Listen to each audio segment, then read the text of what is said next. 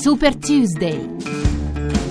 Meno 35 giorni all'Election Day e meno 5 al prossimo dibattito fra Hillary Clinton e Donald Trump. Nel frattempo, stasera tocca ai numeri 2 Tim Kaine e Mike Pence sfidarsi in Virginia in diretta televisiva. Un saluto da Laura Pepe. Per il governatore repubblicano dell'Indiana e l'ex governatore democratico della Virginia sarà l'occasione per farsi conoscere, visto che più del 40% degli americani dichiara di non sapere nemmeno chi siano i due candidati vicepresidenti.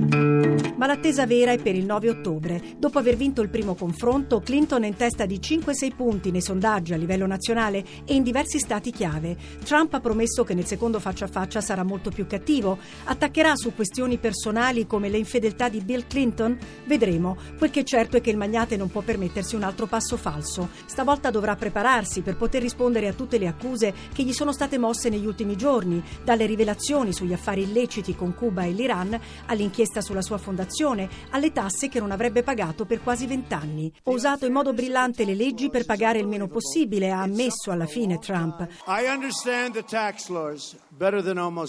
Conosco il complesso sistema fiscale meglio di tutti, per questo posso riformarlo meglio di chiunque altro. Ed è quello che mi impegno a fare. Ora lavoro per voi, non lavoro per Trump.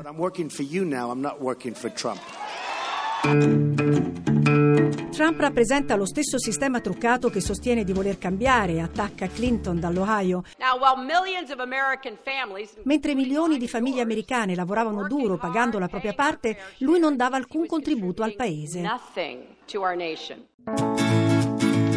E in Ohio, Hillary incassa l'endorsement della star del basket LeBron James, nato a Akron, sobborgo di Cleveland, che ai suoi Cavaliers ha fatto vincere il primo titolo NBA e con la sua fondazione permette a più di mille giovani di andare al college. Non potrei essere più fiera di avere LeBron nella nostra squadra, ma una cosa voglio dirla. Io spero di diventare presidente, ma qui in Ohio lui sarà sempre The King, il re. Contro Trump si schierano invece i protagonisti del suo show The Apprentice, che raccontano con le concorrenti donne si comportava in maniera offensiva, facendo commenti inappropriati, chiedendo di indossare vestiti più corti e scollature più profonde.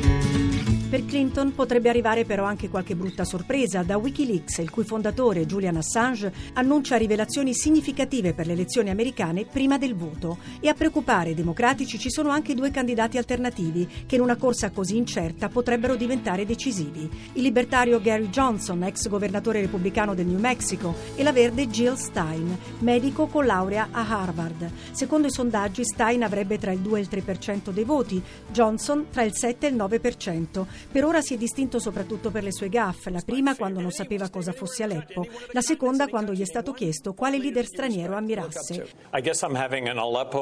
Credo di avere un altro momento di defiance, ha detto Johnson, prima di citare l'ex presidente messicano Fox, di cui peraltro non ricordava il nome, ma la sua ideologia libertaria può attrarre una parte di quei giovani che nelle primarie appoggiavano Bernie Sanders.